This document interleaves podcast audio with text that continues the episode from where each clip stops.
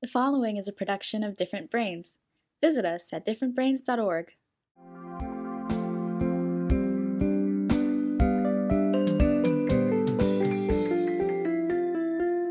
Hi, I'm Dr. Hackie Reitman. Welcome to another episode of Exploring Different Brains.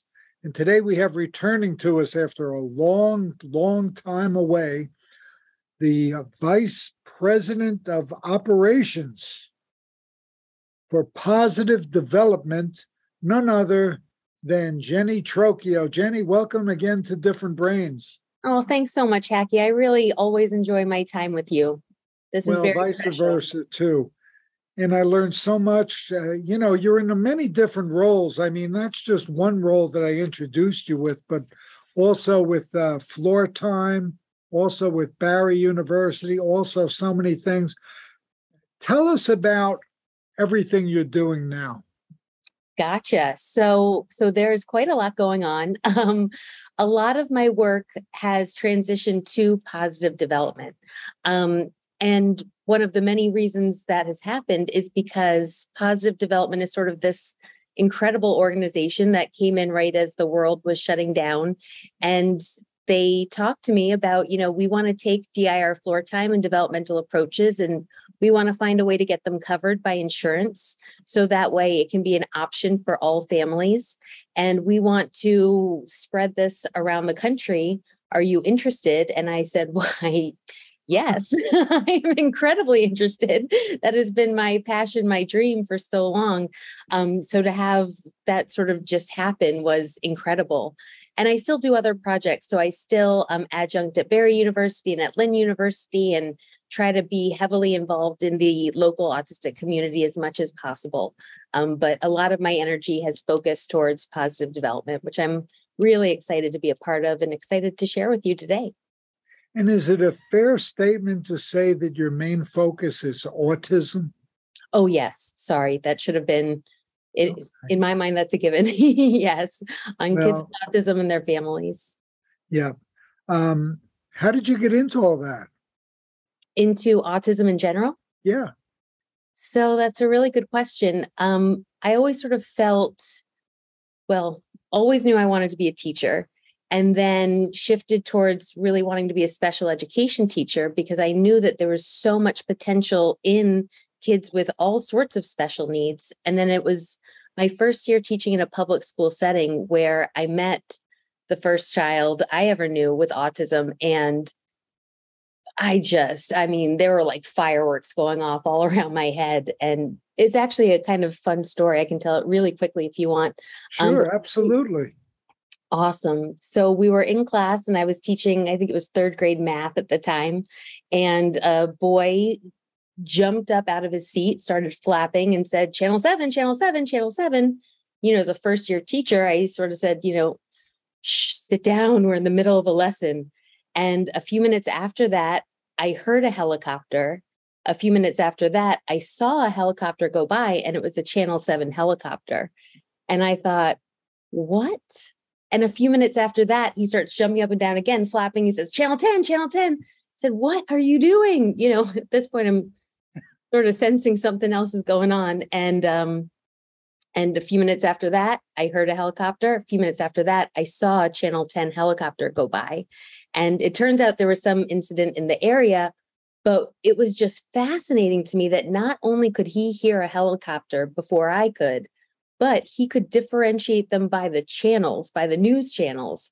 And that's really what introduced me to this super sensory, the superpowers of the autistic brain. And I also simultaneously got very frustrated when we were in you know team meetings and other teachers would talk about all the deficits and all the areas where someone where you know this child was struggling. And i just thought but there's so many incredible talents here that we need to be tapping into. So that really sent me on a quite a deep dive into autism. I signed up for a doctorate and pretty much any training program i could find that that really focused on the strengths and really focused on understanding the whole child and not just you know the behaviors because you know someone could write that off as child jumped up and was flapping that's not the point, right? the point is what was actually going on in his mind and and what he could experience that I couldn't. So I love the way you think, which is to focus on the strengths as opposed to the weaknesses. How can we harness these strengths and go forward in a positive way? Yes. And it's incredible that when we do that, the weaknesses catch up. Um, but when we don't focus on the strengths, I mean, I think that's true for all of us. If someone, you know, if this interview had started with, tell me about all the things you're bad at, it would have taken a dive really quickly. now, you talk about and you practice floor time. Explain floor time to our audience, please. Sure. So, um, floor time is sort of the technique, and the larger um, piece of the model is DIR. Um, so, what that stands for is developmental, individual differences, and relationship based approach. So, we meet each child where they are developmentally. We consider their individual profile, which is the unique way they're taking in the world around them. And then we we connect with them. We build that relationship and and through effective interactions, we help move them up. And then floor time is the specific interaction. So that's really where the magic happens. And it's called floor time, but it can obviously be done on the floor, on a table, on, you know, a chair, where wherever. And actually for that reason we're starting to move away from the term floor time because so many people think it's just sitting on the floor. Um, which is, you know, not correct. Doing flashcards or drills on the floor would not be considered floor time at all. Um, for those of us in the audience who might be interested in following a similar career path, such as our wonderful interns, um, tell us about your educational pathway to where you are now. Because I know you have many different degrees, and I hope I have not offended you by not calling you doctor, doctor. never Hackie. you could never ever offend me. Um, not at all but i do um you know my path has sort of been finding the little nuggets along the way. I to be honest when i started off i thought i was going to be a classroom teacher forever and i was absolutely happy with that. Um and then through teaching in the public schools personally at the time i just found that there were just so many needs that weren't being met and um and a little frustrated with the system, to be totally honest. So started looking for private opportunities that just focused on autism. And I found two incredible parents who wanted to start a school for kids on the spectrum and needed someone to lead up the the educational program. And I said, I am in. And that really at the school is where I was introduced to developmental approaches, to DIR floor time. And we used an entirely developmental approach um, and was at the school and ran it for seven years. And it was just amazing what kids could do when you really tuned into each individual and focused on the strengths and connecting with them as people. Um, we saw magic happen. And so then from there, I went into individual therapy and into homes and into trainings and just tried to really spread this approach to anyone and anywhere I could find. Um, but a lot of my career path has been just, you know, oh, I'm interested in that. Let's dig deeper into that.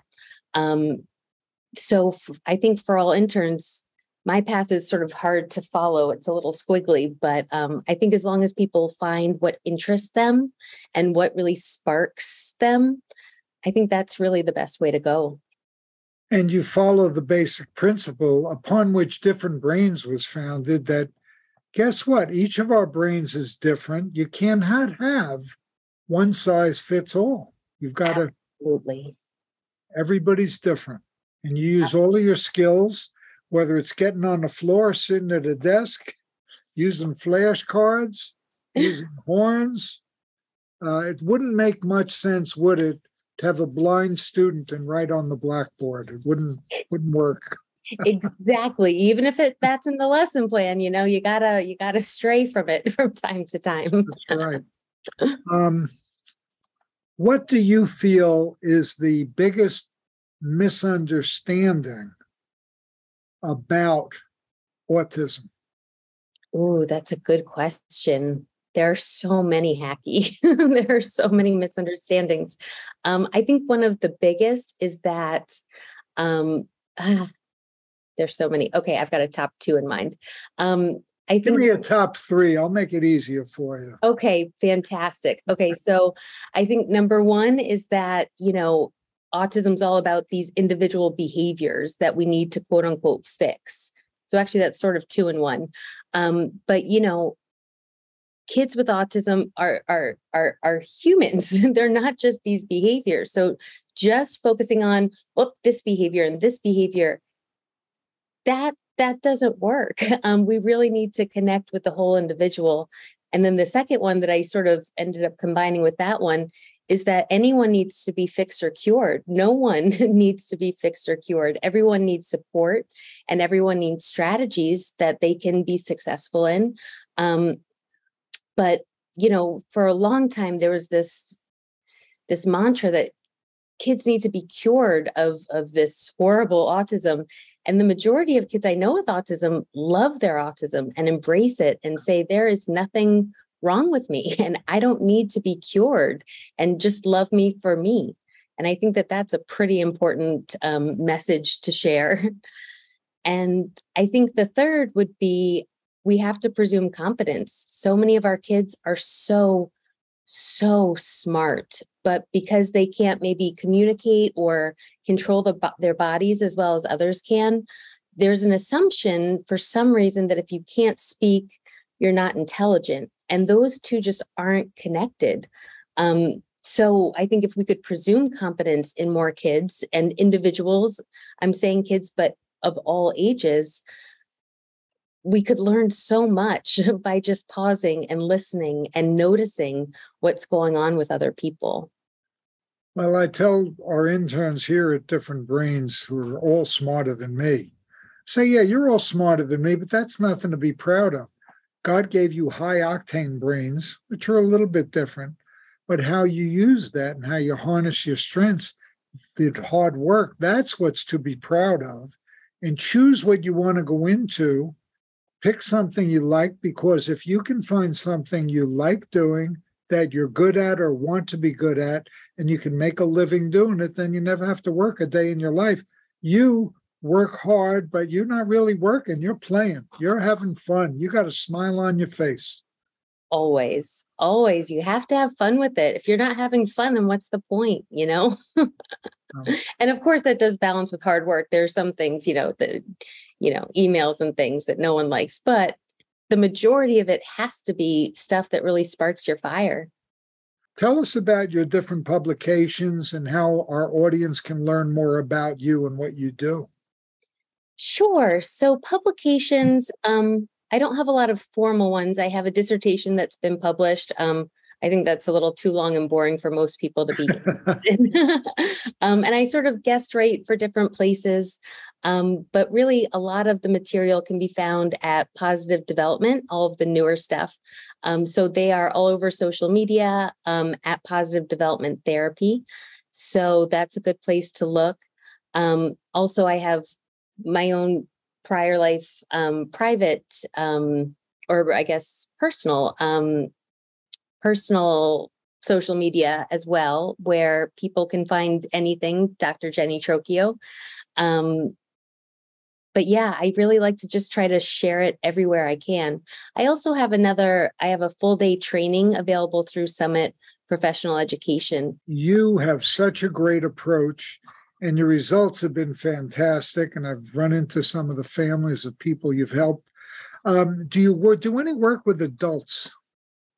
Yes. So right now through positive development, we will work with anyone based on what insurance covers, honestly. Um, and for a lot of kids, that doesn't end when they stop being a kid. That goes up until, you know, they are 28, 29, 30, however old. Um, for a lot of families it's it is expensive to pay out of pocket but if insurance will cover it we are in because i think the adult population really needs a lot of support that they're not getting from anywhere else and what is the website for positive development it's positivedevelopment.com Wow. Yeah, I know, keeping it simple.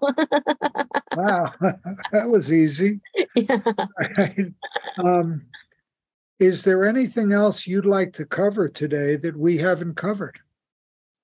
Um, maybe just touching a little bit on positive development as a whole.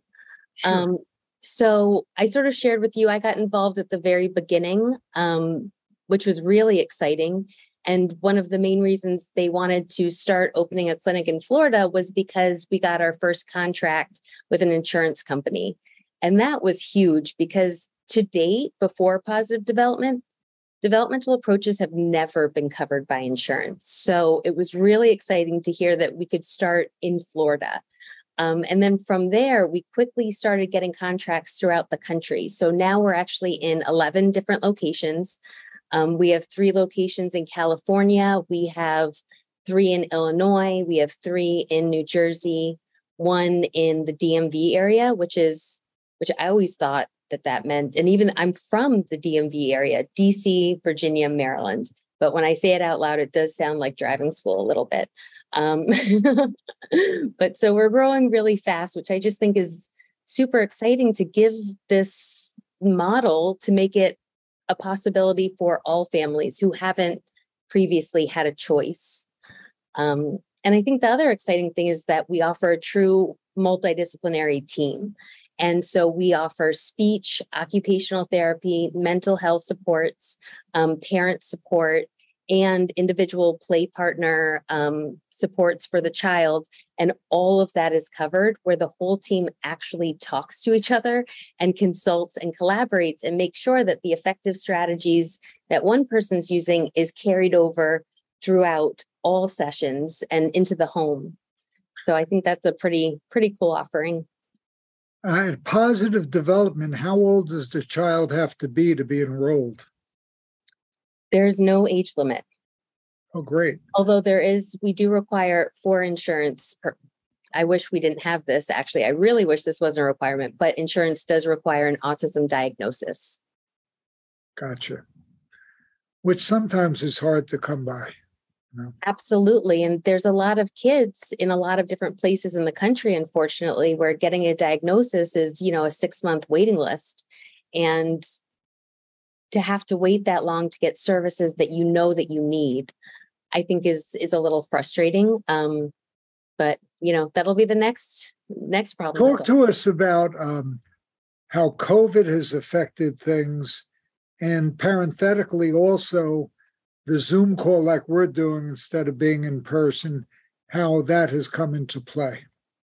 Absolutely. So you know so many pros and cons that, that covid has brought us um, I, I, have to say i miss being with you in person at the studio because it's a pretty fantastic studio and environment um, but i do think that it's pretty awesome that we do have these other tools now where pretty much every family is able to access virtual sessions if they need them um, and you know that that's big. That wasn't really a thing before so to be able to get on a meeting, just, you know, you can literally be playing one moment and then literally in front of the computer at the next moment, getting supports or different therapy needs met.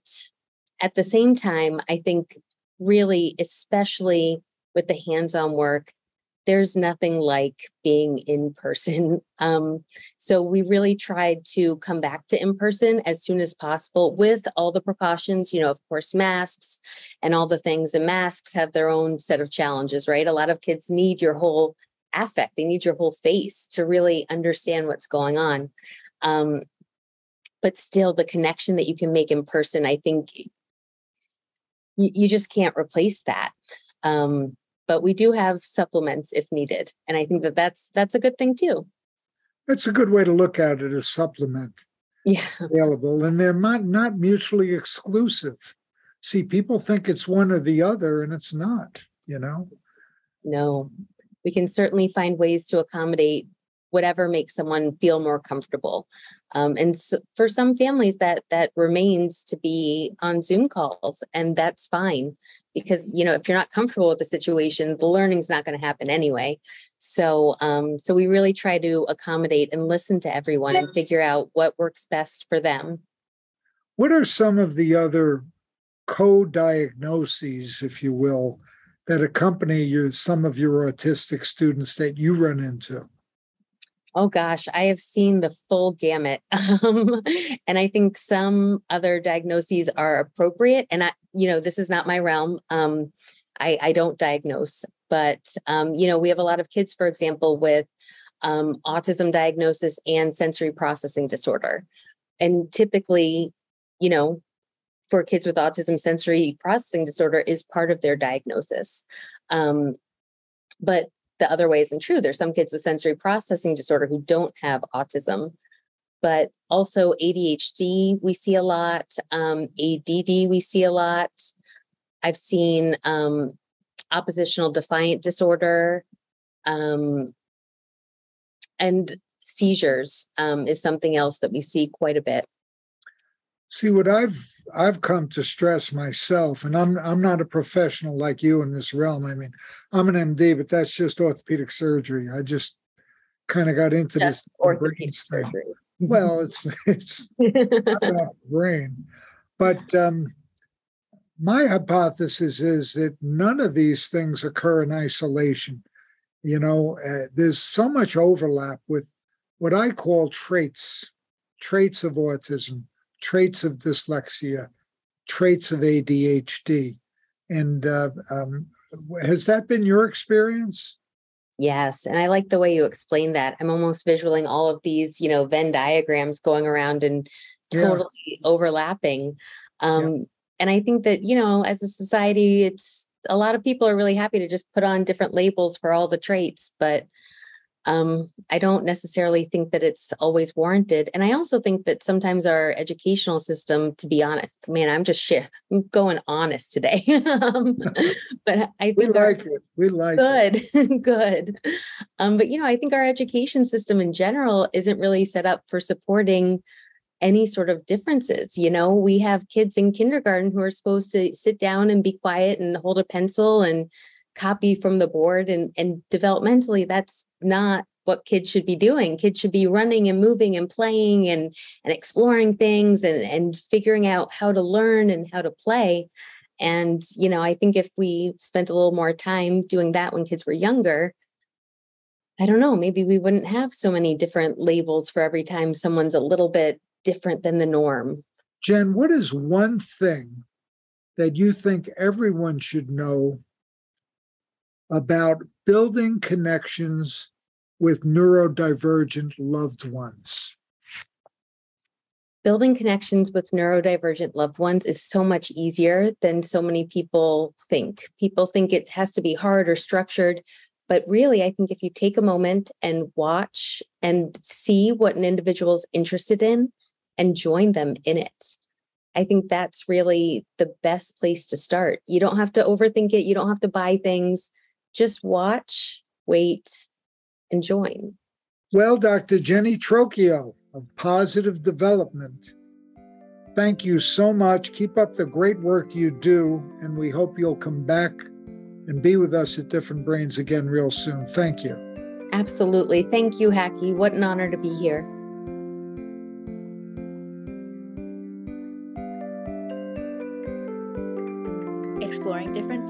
Production of Different Brains. Visit us at differentbrains.org.